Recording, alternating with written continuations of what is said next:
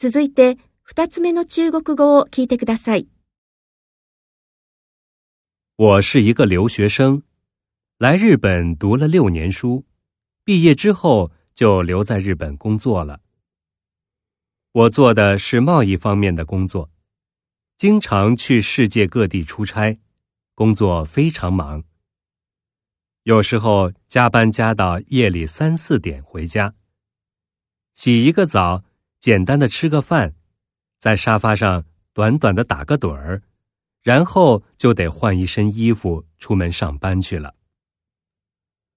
我是独生子，我的父母在中国。他们两个人都退休了，每天散散步，去公园看看风景，一起买买菜，做做饭，晚上一起看电视，过得简单悠闲。所以，他们俩非常期待我给他们打电话。每次打电话都有很多话跟我说，让我注意身体了，好好吃饭了，努力工作了。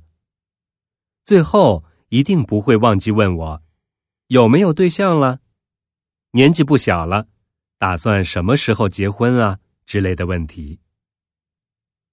老实说，我每天都忙得不可开交，没有时间交女朋友，也没有时间考虑结婚的问题。更主要的是，我现在一个人工作生活的很好，寂寞的时候。就跟同事去喝喝酒，周末在家看看电视，听听音乐，轻松自如。所以现在我一点儿也没有交女朋友和结婚的想法。不过我知道，对于这一点，我的父母是理解不了的。